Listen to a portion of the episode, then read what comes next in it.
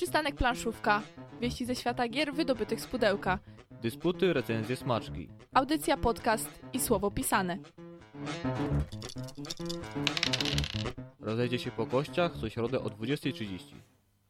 Dobro pożałować. Drodzy słuchacze, oto weszliśmy w klimatach rosyjskich na audycję Przystanek Planszówka i kogo to mamy przed tymi mikrofonami? To zacznij od siebie. Dobrze. Dim Dimitri. Mnie zawód Mateusz. Mateusz Borowski. Łukasz Juszczak. I Agata Muszyńska. Dziś Mateusz właśnie w takich klimatach będzie do was mówił, bo my niestety z Łukaszem chyba tak sobie dobrze nie radzimy po rosyjsku. No zdecydowanie nie. Może trzy słowa, jakaś kniga Sabaka i Haraszo i na tym się skończy. I zapasy z niedźwiedziami. No to dobre wspomnienia, nie ma co Mateusz. Drodzy słuchacze, witamy w majową audycję ostatnią, a nie ostatnią, przedostatnią, bo jeszcze za tydzień będzie maj cały czas. Czas leci nieubłaganie, chciałoby się powiedzieć. Jak słyszeliście, może już Łukasz przed chwilą potrząsnął pięścią i tam kości się znalazły. Dlatego dzisiaj, Nie rzucam specjalnie o stół, żeby słuchacze nie uciekli. tak, i żebyś pewnie słuchacze to jedno, a moje spojrzenie darzące cię hejtem to pewnie Jest drugie. niczym rosyjska ruletka. Nigdy nie wiesz, kiedy zabije. Tak właśnie, rosyjska ruletka. Dzisiaj nowość od Black Monków będzie z nami na audycji. Nie ukrywam, że cieszymy się, że tak prędko się na tej audycji zjawiła. A poza tym będzie też jedno porządne pudło, jak widzę. Ale to chyba Łukasz by chciał powiedzieć, co to? Takie pudło, które w sumie już ciężko dostać. Niektórzy mówią, że nie warto mówić o grach, które, które są trudno dostępne. Ja jestem innego zdania i dzisiaj opowiemy m.in. o D-Day Dice, czyli takiej kościance, która jest dość wystrzałowa. Łukasz, jak ja się będę cieszyła, jak będziemy mówić o Ankh-Morpork, który jest totalnie niedostępny już prawie, no to dlaczego by nie mówić? No skoro wiesz, że masz tę grę, to można o niej opowiadać. No można, można, ale to chyba będzie trzeba zaprosić kogoś, kto w to grał, bo ja to tak przyznaję, Ankh-Mork, świat dysku, e, to jakoś tak nie chwyciłem. Może jeszcze nie grałeś z nami. Są te gry, No którym trzeba Znaczy, dać drugą szansę. Przyznaję, że grałem w dość niekomfortowych warunkach, w sensie na nocy planszówek osoba, która tłumaczyła, w, y, słabo znała zasady i trochę taki, no nie smak mi został. Znaczy Mhm. w, totalnie nie wszedłem w klimat, aczkolwiek ja nie jestem praczetowiec. Jedną książkę praczeta tylko czytałem, więc Na szczęście nie trzeba być praczetowcem, aby uwielbiać e, świat dysku Ankh-Morpork, czego my jesteśmy z Mateuszem najlepszym przykładem. Natomiast zanim ta dygresja pójdzie w jeszcze dalsze strony, to my wrócimy tutaj do naszej wystrzałowej dzisiejszej audycji, bo tak się zastanawialiśmy właśnie przed, jaki jest główny motyw. No to strzały, to wystrzałowa, mistrzowie sucharów, wszystko wiadomo. Zapraszamy do słuchania, jesteśmy z Wami przez najbliższą godzinę, a zaczniemy sobie od newsów oczywiście, bo mimo, że powoli zbliża się sezon wakacyjny, no to wydawcy na pewno nie zwalniają tempa. nie zwalniają tempa wydawcy, nie zwalniają tempa gracze, nie zwalniają tempa krytycy. I zaczniemy od takiego krytycznego newsa, na który czekało wiele osób. Otóż znamy już nominację do Spiel des Jahres 2017 i kto walczy o główny laur? O główny laur walczą trzy gry tradycyjnie, Magic Maze, Eldorado, Eldorado to jest y, tytuł doktora Knitsi i tytuł, który będzie prawdopodobnie znany większości słuchaczy, ponieważ już omawialiśmy go na audycji, czyli King Domino. E, natomiast Spiel des Jahres to nie tylko ta główna nagroda, to także dwie, nie powiem poboczne, bo to by było dość krzywdzące, ale dwie dodatkowe kategorie, czyli Kenner Spiel des Jahres oraz e, Kinder Spiel des Jahres. W tej kategorii Kinder tytułami, które walczą o laur są Mystery Fo- Mysterious Forest, High School i Kapitan Silver. Natomiast w przypadku nagrody dla zaawansowanych graczy tymi trzema tytułami są Exit, który w Polsce ma się ukazać nakładem wydawnictwa Galacta. Drugi tytuł to e, Wojownicy Północy, czyli znów coś, co na naszej audycji całkiem niedawno się pojawiło. 44 bodajże. Najeźdźcy z północy, No, najeźdźcy, tak, no mówię. bo wiesz, wojownicy z północy to tak już taka gra, co my nie chcemy o niej mówić. Ach ja, no tak, przepraszam, przepraszam bardzo. Co tak, traumą tak, tak. darzymy tu. Na, najeźdźcy z północy. Oczywiście chodzi tutaj o tytuł e, wydawnictwa Games Factory, kiedyś Publishing. A trzeci tytuł? Tam, Znacie? tam, tam. Co obstawiacie? No jak znam, to nie mogę obstawiać tak przecież, bo nie będzie zabawy, prawda? Czyli widziałaś już newsy. No tak, nie czekałam na ciebie, przepraszam Ach, tym razem. Szkoda. No ale jeżeli ktoś nie słyszał, to jest to oczywiście Terraformacja Marsa, czyli tytuł, który podbija po prostu wszystkie plebiscyty, wszystkie rankingi. Myślę, że można śmiało powiedzieć, że jedna z najważniejszych gier faktycznie w tym roku, w ubiegłym roku, które się ukazały, spośród tych, które się ukazały. Przyznam, że jestem ciekaw, czy Terraformacja faktycznie e, zgarnie tą nagrodę, czy, czy jury znowu zrobi jakiegoś takiego małego psikusa, bo ta nagroda akurat słynie z tego, że czasami wybory jury bardzo, bardzo zastanawiały potem graczy. No ja bym się chciała może pozastanawiać trochę, chociaż oczywiście Terraformacja no, zasługuje na to. No, zgarnęłaby chyba już wszystko, co możliwe. I może, może zgarnie. Jeżeli chodzi o ogłoszenie wyników, zwycięzców poznamy w czerwcu, to w przypadku Kinderspiel des Jahres, a nagrody Spiel i Kennerspiel w lipcu. Także jeszcze trochę, trochę czasu. Na audycji będziemy mogli powiedzieć o Kennerspiel, yy, przepraszam, Kinderspiel, bo to jeszcze w czerwcu. W lipcu już pewnie nie będziemy nadawać. Albo przyjdziemy specjalnie usiąść i powiemy. Tak, to ten news. No ale to na pewno na stronie przystanku planszówka wtedy was poinformujemy w formie pisemnego postu. Zresztą takie informacje w świecie planszówek się bardzo szybko rozchodzą. Lecimy dalej. Kącikę planszomaniaka i nie będzie to o Dominionie. E, Pixel Tactics ukaże się w wersji cyfrowej. Nie pamiętam, czy my na którejś z audycji mówiliśmy o pikselach? Mówiliśmy o walecznych pikselach. Tak, i Boss Monsterze wtedy to był no taki właśnie, duet. takie pikselowate, fajne klimaty. Tak jak Boss Monster już od dawna jest w wersji e, cyfrowej, tak w przypadku mm, Pixel Tactics e, spodziewać się tego możemy w tym roku. Na razie piksele są w fazie alfa, e, więc pewnie jeszcze trochę poczekamy. W sieci pojawiły się pierwsze screeny oraz niewielka liczba informacji, m.in. o tym, że planowana jest wersja na PC, Maca i urządzenia z systemem iOS i Android. Będziemy mogli grać w trybie multiplayer oraz solo, w tym drugim czeka nas podobno ponad 100 różnych wyzwań. E, lekko niepokojącym jest fakt, iż spodziewać się możemy mikropłatności i to zarówno w tej, w tej postaci waluty zdobywanej w grze, jak i możliwości wykupienia przyspieszenia, płacąc po prostu cudzysłowie żywą gotówką. No ale nie narzekajmy, póki nie wiemy, poczekajmy na przedstawienie pełnego modelu opłat. Może nie będzie tak źle. No i przyznam, jestem ciekaw, na ile te piksele da się przełożyć, bo na tych kartach trochę informacji jest. I znowu przełożenie tego schematu planszy, którą się tworzy w czasie rozgrywki, no, może być dość karkołomny. Ale miejmy nadzieję, że moja wyobraźnia jest po prostu za mała, twórcy hmm. wymyślili coś sprytnego, co bardzo ułatwi nam rozgrywkę. Jeżeli uważacie, że gry są drogie, albo zastanawiacie się, dlaczego są takie drogie, zachęcam na, do wejścia na bloga NSKN Games, y, który jest prowadzony na platformie z nadplanszy.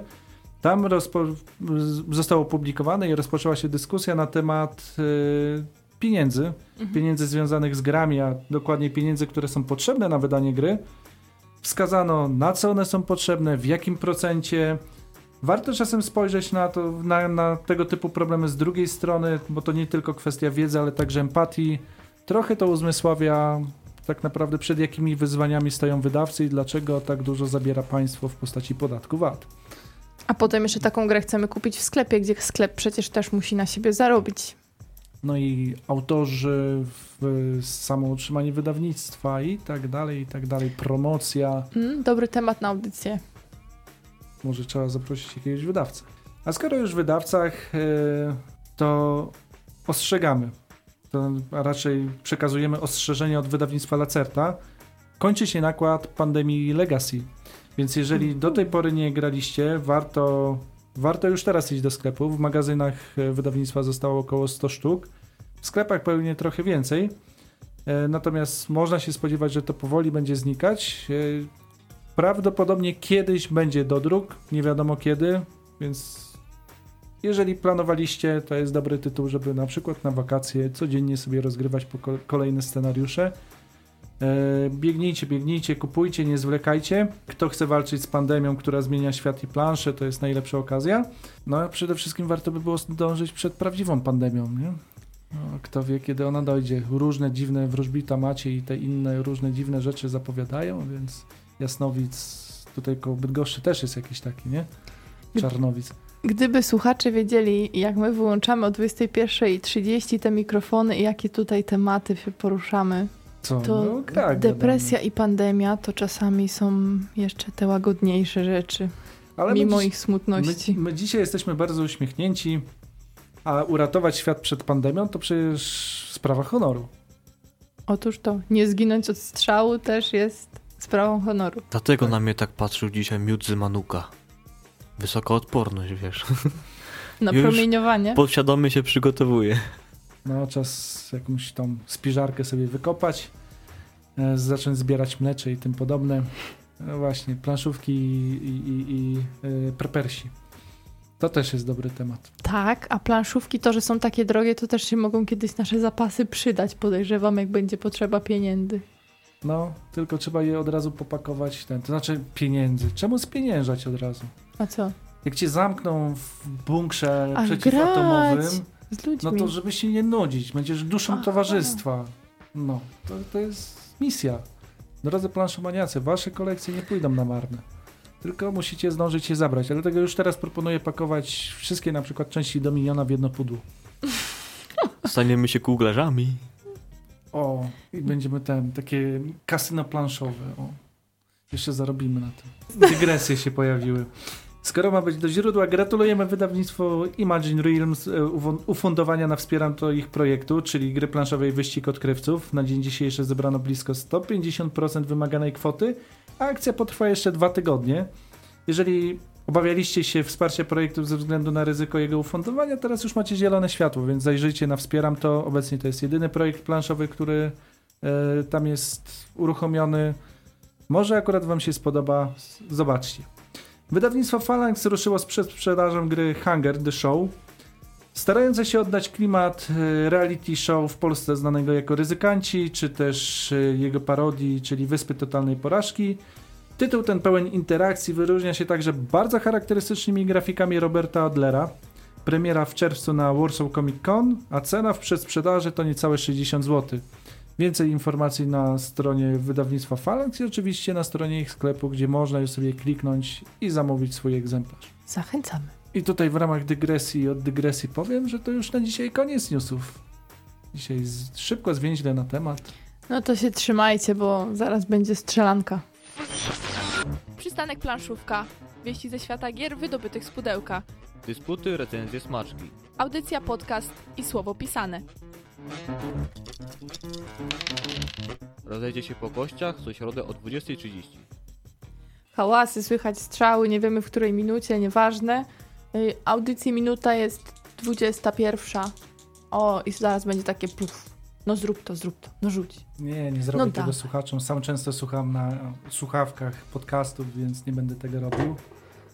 No, Takie, Dobrze. szczególnie jak na drewno pada drewno, to kostki. Oj, potrafi wzdrygnąć człowieka, jak jedzie rowerem albo biegnie. Fuj, rowerem? Mm, Dobrze, pomijając dygresję. Łukasz, opowiedz słuchaczom, jak grać w tę grę, którą nie zagramy po polsku, można by No powiedzieć. nie zagramy po polsku. E, Tutaj musimy w innym języku grać, ponieważ w grze D-Day Dice wcielamy się w alianckich żołnierzy, które, którzy próbują e, zorganizować jednostki do ataku na e, gniazda karabinów, na bunkry. Oczywiście mowa tutaj o lądowaniu w Normandii. Gra, która ma w pewien sposób symulować to, co się wtedy działo. E, A symulować będzie dzięki temu, co znajdziemy w pudełku, a znajdziemy kilka fajnych rzeczy. Przede wszystkim plansze, które przedstawiają różne, różne fragmenty plaży w Normandii. Plansze są dwustronne, więc łącznie znajdziemy 8 takich map. Od bardzo prostej, treningowej, po coraz bardziej e, złożone, które będą od nas wymagały nie tylko mięsa armatniego, ale także kombinowania, planowania, szukania optymalnej drogi. Każdy z graczy otrzyma takie plansze zasobów, które mają w sobie cztery kółeczka, którymi fajnie możemy sobie zaznaczać e, ilość naszych żołnierzy, medali, które zdobywamy, narzędzi oraz gwiazdek. A te z kolei wiążą się z kostkami, bo D-Day Dice, jak sama nazwa wskazuje, to gra kościana, w której każdy z graczy dysponuje sześcioma kośćmi w trzech kolorach. I na każdej z tych kości mamy symbole żołnierzy, jednego lub dwóch. Mamy czaszki, gwiazdy, medale oraz y, takie klucze symbolizujące narzędzia. I oczywiście będziemy nimi turlać, żeby otrzymywać określone bonusy, ale tutaj też będą ważne kolory, o czym za chwilę opowiem. Mamy też karty specjalistów, mamy też karty odznaczeń, karty pomocy gracza, które są tutaj bardzo przydatne w tej, w tej grze. Jak wygląda gra? Jak, gra? Jak już wybierzemy sobie planszę, tutaj naprawdę polecam startować od tej najłatwiejszej, od tej e, treningowej. Do planszy dobieramy odpowiedni zestaw kart e, specjalistów. Część specjalistów jest taka sama dla wszystkich graczy, w sensie każdy ma swoją talię i w tej talii wyszukuje. Część tworzy wspólno, wspólną pulę. Też są dobierane przedmioty według określonego scenariusza. E, I rozpoczynamy rozgrywkę. Aha, każdy dostaje kostkę symbolizującą jego jednostkę i rozpoczynamy próbę przebrnięcia tej plaży. W przypadku D-Day Dice każda, każda runda składa się z kilku faz, dokładnie z pięciu. E, pierwsza faza to będzie turlanie tymi kostkami. Rzucamy kostkami i tak jak w przypadku typowych gier kościanych e, możemy przerzucić część kości. W pierwszym rzucie musimy zablokować dwie kości, potem kolejne dwa przerzuty już w pełni zależą od nas. Możemy blokować jakieś kości, nie musimy. Dopiero trzeci rzut wyłania nam wynik i wtedy zbieramy wszystkie, wszystkie bonusy, które mamy na kościach. Po pierwsze to, co nam wypadło, czyli to, co na pierwszy rzut oka widzimy czyli na przykład żołnierzy, dodajemy do swojego oddziału jakieś medale, gwiazdy. E, zaznaczamy to wszystko na tych naszych pięknych znacznikach. Sprawdzamy, czy nie ma jakichś efektów czaszek, bo czaszki blokują nam inne kostki. Tutaj nie jest tak, że czaszka tylko blokuje tą jedną kostkę, w sensie przegranego jakiegoś rzutu. Zawsze czaszkę musimy zrównoważyć e, z jakąś inną kostką.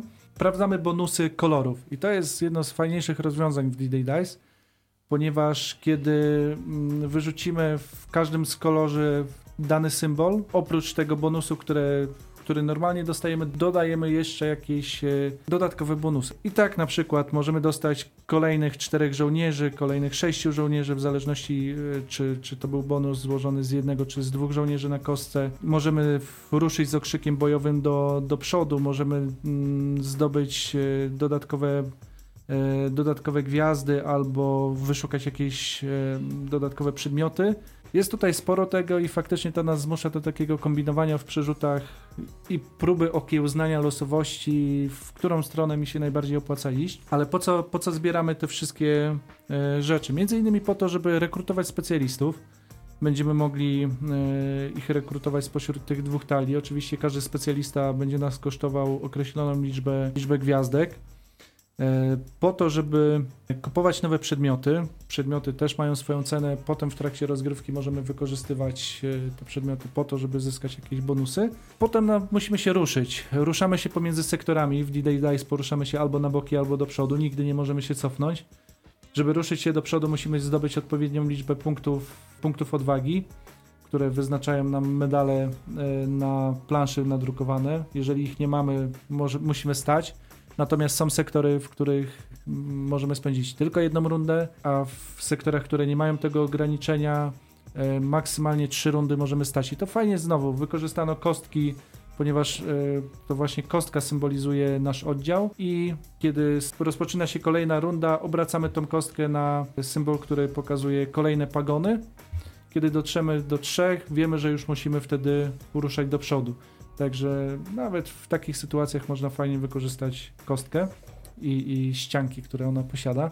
Kiedy się już ruszymy, dochodzi do bitwy. E, każdy sektor zadaje nam określoną liczbę ran. Rany, oczywiście, każda, każdy strzał, który dostajemy, zabija nam jednego żołnierza albo specjalistę.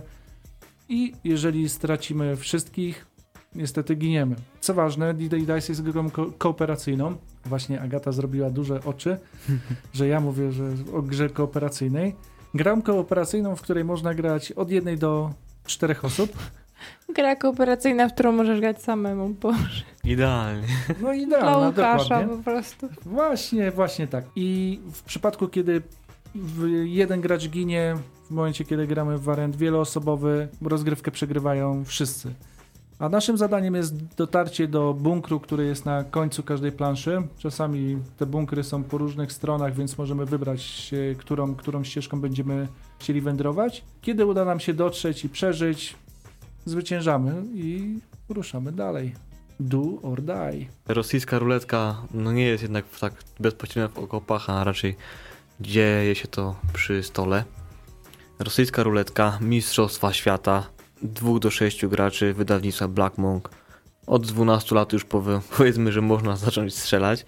I czas rozgrywki jest obliczony jako kwadrans, więc potem będziemy mówić o, o regrywalności, emocjach, ale no, na jednej raczej się serii nie skończy.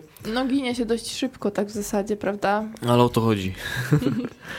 Co znajdziemy w tym ładnym, mm, magicznym pudełku zilustrowanym już przez pewnego grafika, którego możemy, e, którego poznaliśmy już w Krwawej Oberży. Bardzo charakterystyczny grafik, bardzo charakterystyczna kreska. Co otrzymujemy w tym ładnym pudełku? 24 karty postaci, składające się właśnie z kapitanów i anonimowych ochotników wcielonych do drużyny. Znajdziemy też 55 kart magazynku, 31 kart akcji, bardzo fajnych akcji, 6 kart pomocy dla każdego z gracza po jednej, 42 żetony zwycięstwa, 6 kości do obstawiania oraz dość zabawną i bardzo szczegółową, szczegółowo opisaną instrukcję. Należy wybrać oczywiście ilość, mm, jak mam ilość graczy, no to trzeba każdemu jego własny zestaw e, przekazać. Każdy gracz otrzyma kapitana i trzy postaci. Na przykład znajdują się tam bardzo też klimatyczne e, postacie, na przykład Dimitri Pepesza jest, jest Wańka Wstańka, jest Jelena Sputnik. Także wybór mamy bardzo, bardzo klimatyczny, bardzo rosyjski i zadziorny, więc myślę, że każdy coś znajdzie dla siebie. Także jak już mamy swoją drużynę, czyli kapitana i trzy postaci, otrzymujemy jeszcze sześć kart do, do kompletu z nazwą klik, czyli tak zwanych pustych strzałów oraz jeden nabój, jeden bank, czyli łącznie mamy 7 kart. To tworzy nasz y, magazynek. Dostajemy także y, kartę pomocy. Z karty pomocy będzie służyła szczególnie w pierwszej fazie oraz w jednej z faz, którą będziemy kogoś oskarżać, bo też będzie tak, taka faza. I otrzymamy też kość w odpowiednim kolorze do, do naszej postaci, mm, która ma wartość od 0 do 5. No i nie będziemy głównie ją turlać, ale kość jest też też mi, miłym, miłym, miłym elementem w tej, w tej grze. Jak będzie się toczyła gra? Jak już każdy ma swój komplecik, gra będzie y, toczyła się przez 6 faz, rozpoczynając od fazy ładowania, czyli każdy gracz będzie wybierał sobie po jednej karcie ze swojej talii. Czyli na początku mamy 7 kart, czyli 6 pustych strzałów, klików i jeden bank. I kładziemy, jedno wybieramy i w tajemnicy kładziemy pod naszą kartę pomocy. Nie wiadomo, kto jaką tam obstawił kartę pospód. Czy to był klik, czy to był bank. Następnie przechodzimy do fazy kręcenia. Faza kręcenia to jest jak kręcenie magazynkiem. Bierzemy pozostałe 6 kart, które nam zostało i tasujemy. Jeśli widzimy, że któryś z przeciwników nieco ściemnia lub mm, no, myślimy, że układa sobie karty, możemy rozkazać mu, żeby przetestował jeszcze raz, czyli zakręcił magazynkiem. Przechodzimy następnie do fazy obstawiania i za pomocą tej właśnie sześciosiennej yy, kostki obstawiamy ile strzałów planujemy oddać we własną głowę. Wartości od 0 do 5. Robimy to, wszyscy, wszyscy to robią w tajemnicy. Na 3-4, jak już widać, że każdy ma zakrytą kość za pomocą dłoni, odsłaniamy jednocześnie. Przechodzimy do dość ciekawej e, fazy wyzwań, gdzie możemy oskarżać innych, innych graczy, ponieważ możemy sugerować się, się tym, jak gracz obstawił mm, ilość strzałów, którą odda w swoją głowę. Na przykład może licytować bardzo wysoko, że odda 5 strzałów, więc to jest nieco podejrzane, bo może być pewny, że wśród tych 5 strzałów będą same ślepaki. Zgarnie bardzo dużo punktów. Jeśli oskarżymy takiego gracza, y, y, odwracamy swoją kartę pomocą na drugą stronę i rozpatrujemy efekt. No, jeśli udało nam się odgadnąć faktycznie gracz, którego oskarżyliśmy, miał bęga pod spodem, czyli schował prawdziwy nabój, ginie. Zabijamy po prostu jednego y, z jego zawodników. No chyba, że to jest jego ostatni gracz, czyli kapitan, to odpada z gry, ginie. Jeśli nie, no cóż, gracz poszkodowany też dostaje pewne bonusy. Czasami warto. A ten, kto właśnie odkrył, że inny gracz blefuje, czyli włożył bęka, otrzymuje także nagrodę. Trzy karty akcji. Jak niesłusznie kogoś oskarżysz, to dostajesz bęga. Tak, dostajesz dodatkowego bęga, musisz odrzucić jednego klika, czyli magazynek gracza, który niesłusznie oskarżył, uzupełnia się o kolejne strzały, więc jest coraz gęściej i coraz łatwiej, bo zwiększa prawdopodobieństwo, łatwiej trafić po prostu sobie no, nabojem w głowę. Jak już wszyscy wszystkich wyzwali, część ludzi poginęło, część jeszcze żyje przed w ogóle oddaniem strzału, możemy właśnie przejść do właściwej fazy, czyli fazy strzałów. Podnosimy jedną rękę do skroni i dokonujemy strzałów. Każdy strzela równo ze wszystkimi i strzela tyle razy, ile obstawił na kości. Aż do mm, no, maksymalnej wartości, którą ktoś obstawił.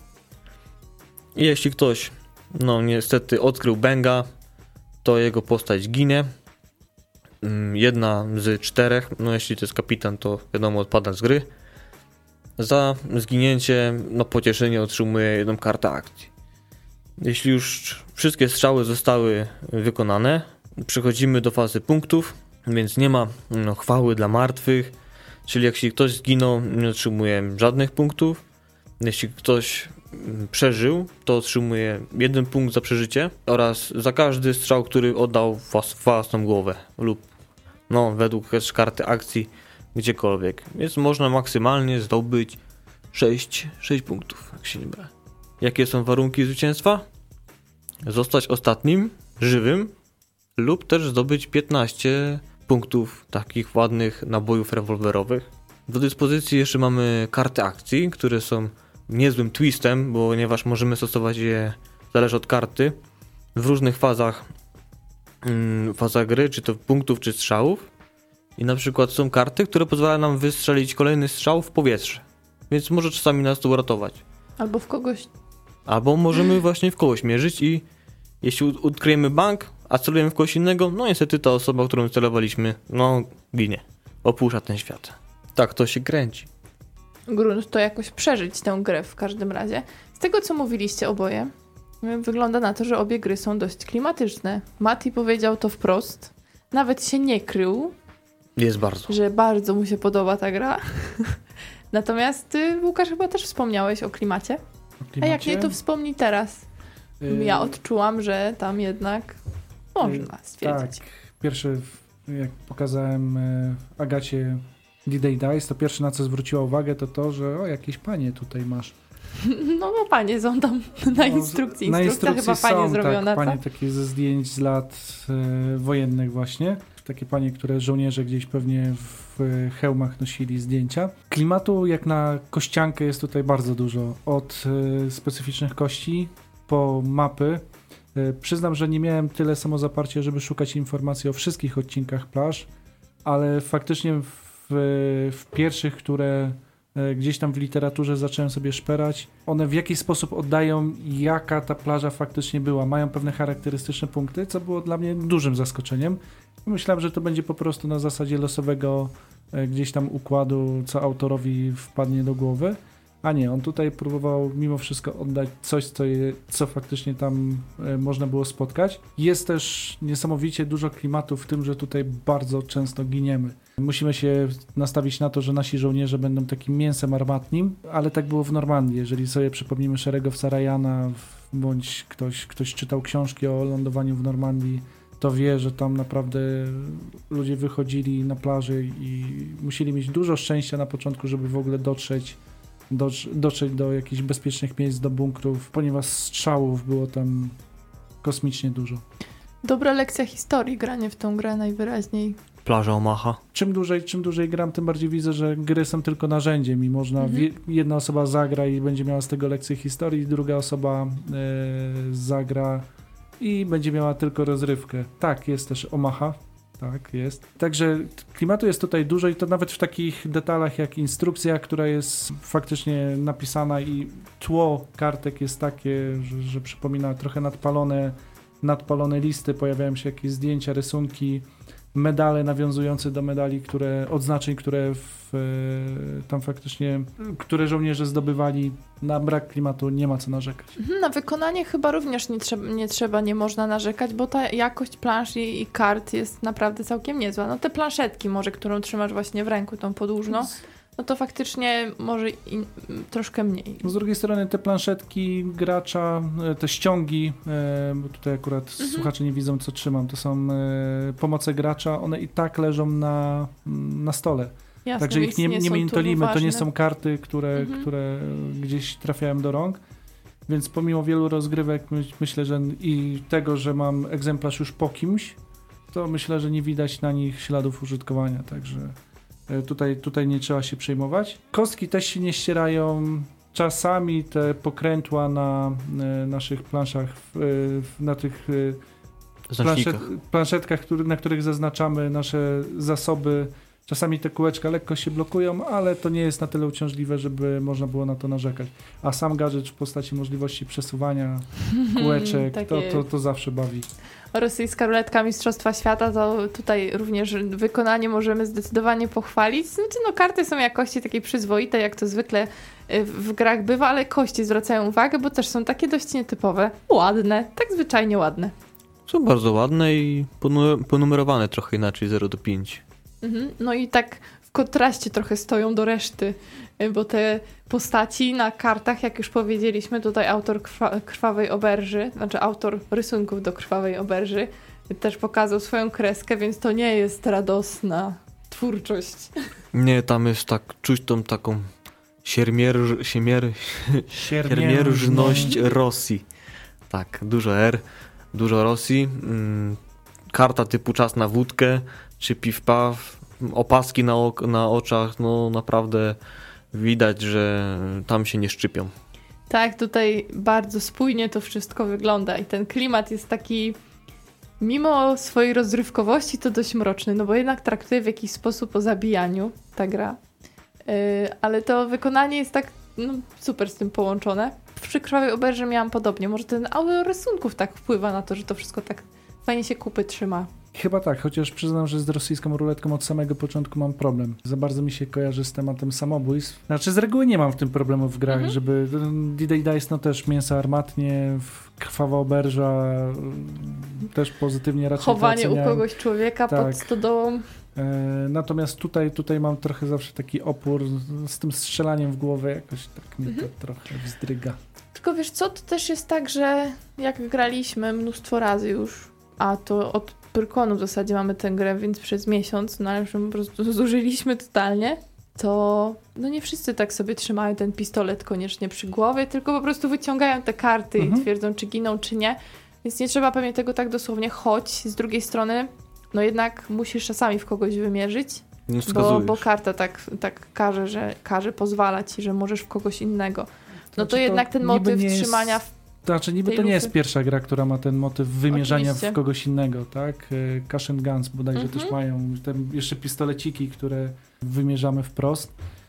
Aczkolwiek przy tamtych tytułach też się spotkałem z pojedynczymi, bo pojedynczymi, ale także głosami, że mimo wszystko to jest jakieś takie zjawisko przemocy symbolicznej, którą wymierzamy wobec kogoś innego. Nie?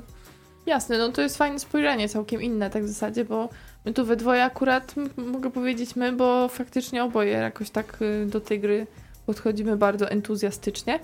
Dlatego dobrze, że słuchacze mają też z drugiej strony spojrzenie. Faktycznie, ja to też chyba jak pisałam recenzję, to zaznaczamy, jeżeli ktoś jest wrażliwy na takie tematy śmierci, zabijania i nie widzi dlatego miejsca w grach planszowych, no to rosyjska ruletka nie będzie dla niego najlepszym rozwiązaniem. Natomiast jeżeli odbieramy to jako rozrywkę i niekoniecznie wymierzamy sobie w głowę tutaj y, tą lufę i nie przeżywamy tego, że giniemy, to, to będziemy się dobrze bawić, podejrzewam. Ja uważam, że rosyjska ruletka właśnie Mistrzostwa Świata jest mistrzowsko przełożona z faktycznej ruletki na elementy karciano-kościane. Magazynek jest tasowanie, jest rolowanie, można komuś nakazać, żeby jeszcze raz zakręcił magazynkiem, jest blef, dochodzą naboje, są strzały, robimy to jednocześnie. No dużo jest takich elementów właśnie, bardzo ładnie przełożyli na mechanikę i naprawdę działa szybko, jednocześnie, nikt na kogo praktycznie nie czeka.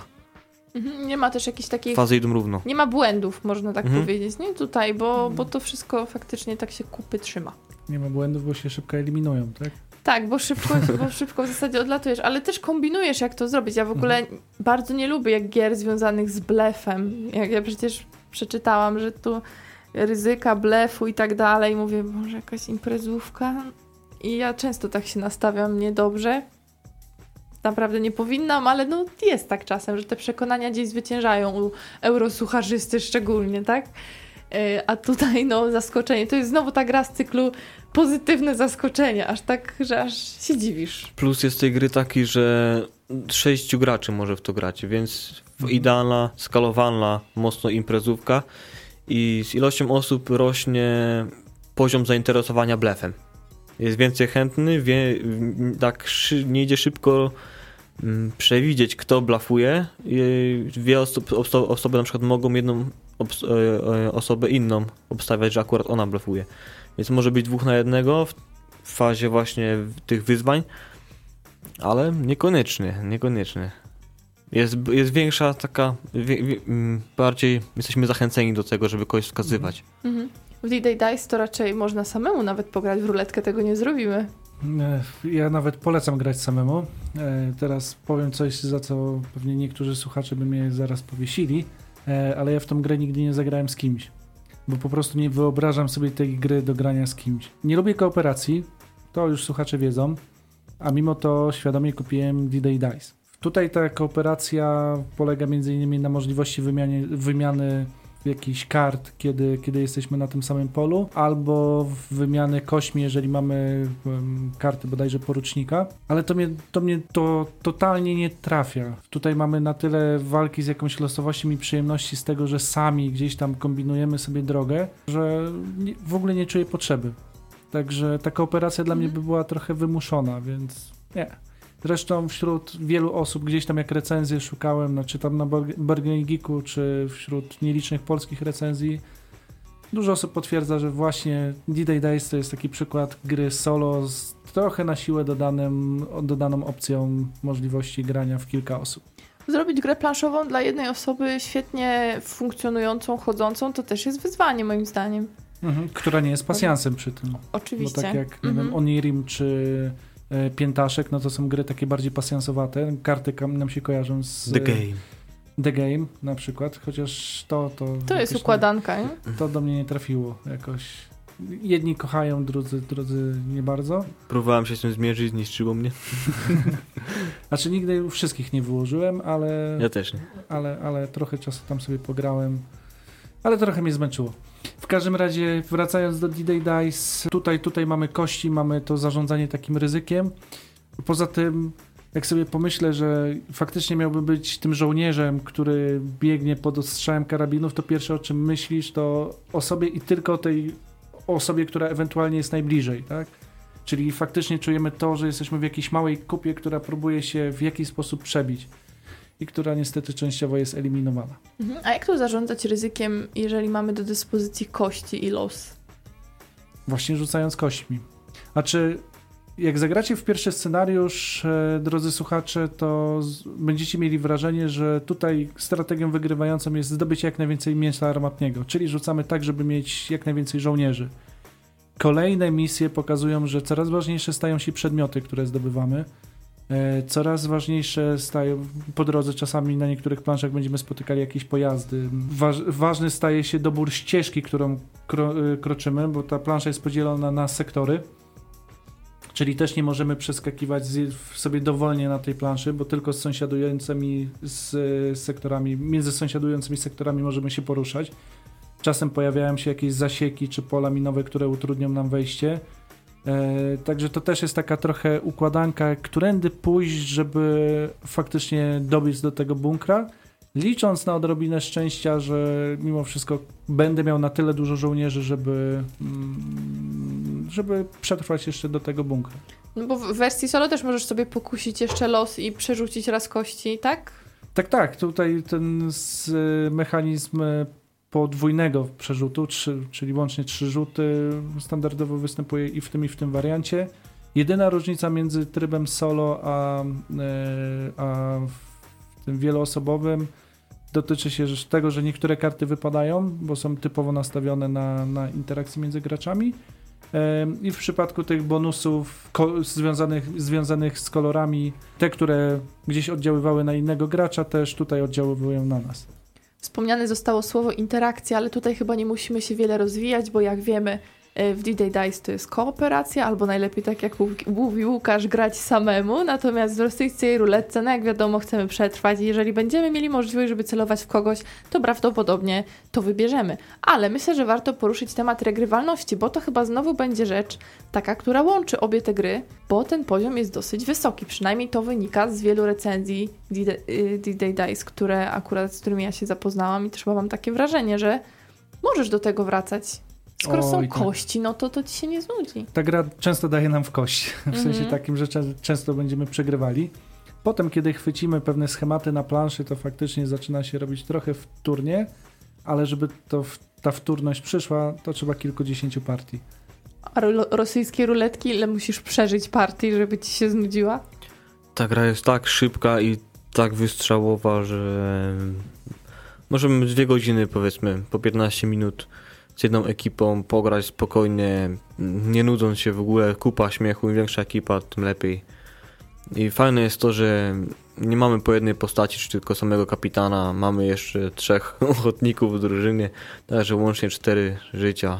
To jest taki plus, mimo że no, takim giniemy. z takim politowaniem powiedziałeś o tych ochotnikach. no, zgłosili się. Jak mogli. No dobrze, a minusy? Rosyjska ruletka traktuje w jakiś sposób o śmierć, co nie każdemu może pasować i jak ktoś jest bardzo uprzedzony do blef, blefu i takiej dużej interakcji, to podejrzewam też się w tym nie odnajdzie, ale ja bym zachęcała, żeby mimo wszystko spróbować, bo ja jestem mhm. pierwszą nawróconą na przykład. No i mimo wszystko tego oczekujemy od gier imprezowych, tak? Że Oczywiście. faktycznie mam bawić całe towarzystwo, a nie tylko mm -hmm. tego, kto sobie wymyśli strategię jakąś przejścia przez planszę. Tak jest, a D-Day Dice mówią, że ten brak polskiej wersji językowej może być taki dosyć kłopotliwy to dla jedno, niektórych. chociaż tutaj warto wejść na BGG, mm -hmm. Board Game Geeka, tam jest e, polska instrukcja przez, kogo, przez jakiegoś fana przetłumaczona, zrobił kawał dobrej roboty. Fakt faktem mnie przetłumaczył kartę, ale na kartach już tego tekstu jest e, zdecydowanie mniej. I ta instrukcja zawiera też e, część dodatków, które zostały wydane. Natomiast no, podstawowym minusem to jest mimo wszystko dostępność. E, gra nie jest wznawiana. Tutaj gdzieś mi się udało dotrzeć do informacji, że tam był problem jakiś między wydawcą a autorem.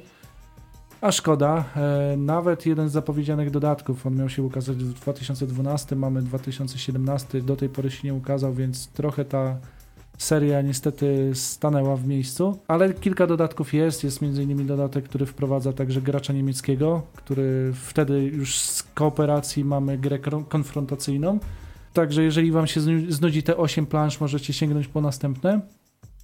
No i mimo wszystko to jest gra, która wymaga pewnego skupienia kiedy gra się samemu łatwo, przynajmniej ja tak mam, że łatwo e, zagubić się w tych wszystkich swoich myślach, w sensie takim, że jadę na pewnym automacie i nagle coś pomijam. Dlatego warto sobie najpierw przy pierwszych rozgrywkach wyrobić pewien schemat, żeby czasami nieświadomie nie zacząć oszukiwać samego siebie.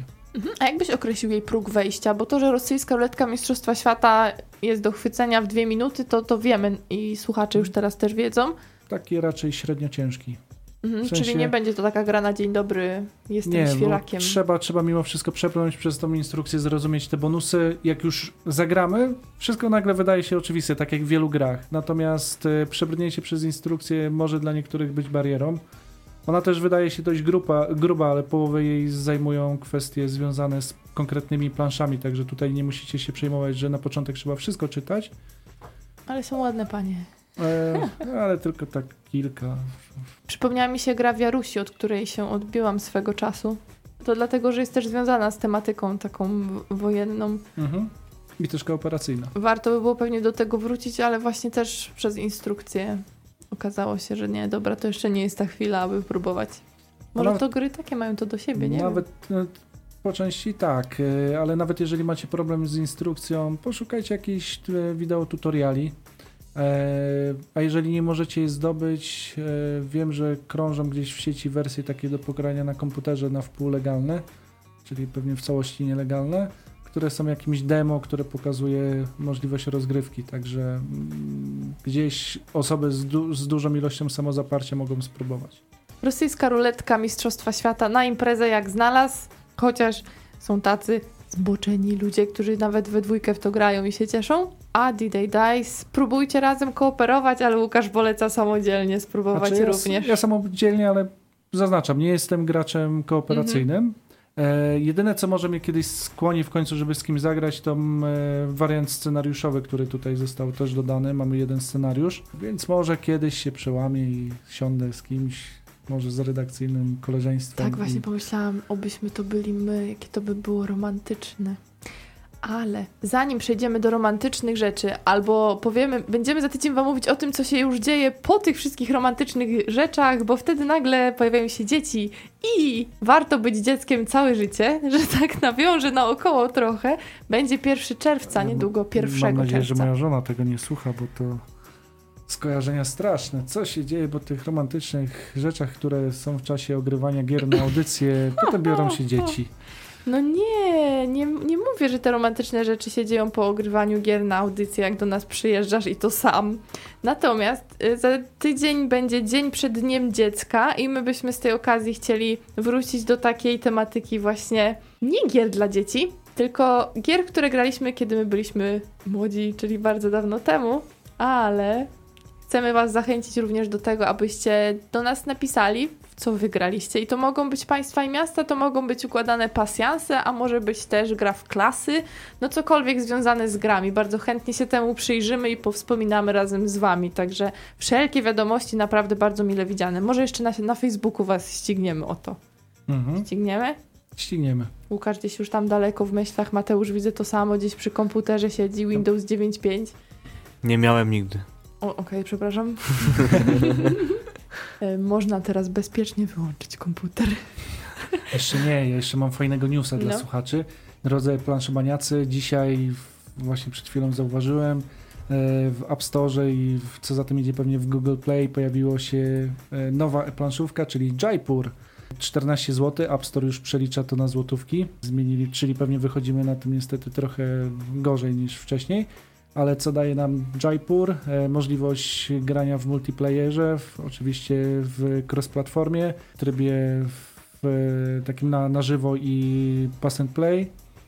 Co mamy jeszcze? Mamy trzy poziomy trudności, jakiś tryb kampanii i nowe grafiki, które przygotował Vincent z Detroit, jak tu mawialiśmy na audycji, czyli Vincent Tutrua. Dutrois. Aha, i nie ma żadnych mikropłatności, to a propos Pixel Tactics. Niestety nie ma po polsku, jest angielski, francuski, niemiecki, włoski i hiszpański, ale Jaipur jest generalnie niezależny językowo, więc znajdziecie na stronie Rebela instrukcję polską i będziecie wiedzieli jak grać. A jeżeli nie wiecie, czy warto w takiego planszowego, to zajrzyjcie do naszych archiwalnych audycji na pla- przystanku Planszówka. Tam jest audycja o Jaipurze. Jaipur fajny, tylko ta różowa wypraska. Cytując tutaj kolegę. Tak, i są pewne różowe akcenty także na w aplikacji, ale jakoś przeżyjemy. Ja już przyznam, że nie mogę się doczekać, aż odpalę na, na iPadzie, także Odpalę, wystrzelę. by chętnie wolne z pracy wziął z tej okazji. Może na Dzień Dziecka dadzą. Klik, klik, boom. Mówili dzisiaj dla Was Matur Borowski. Łukasz Juszczak. Agata Muszyńska. Do usłyszenia za tydzień.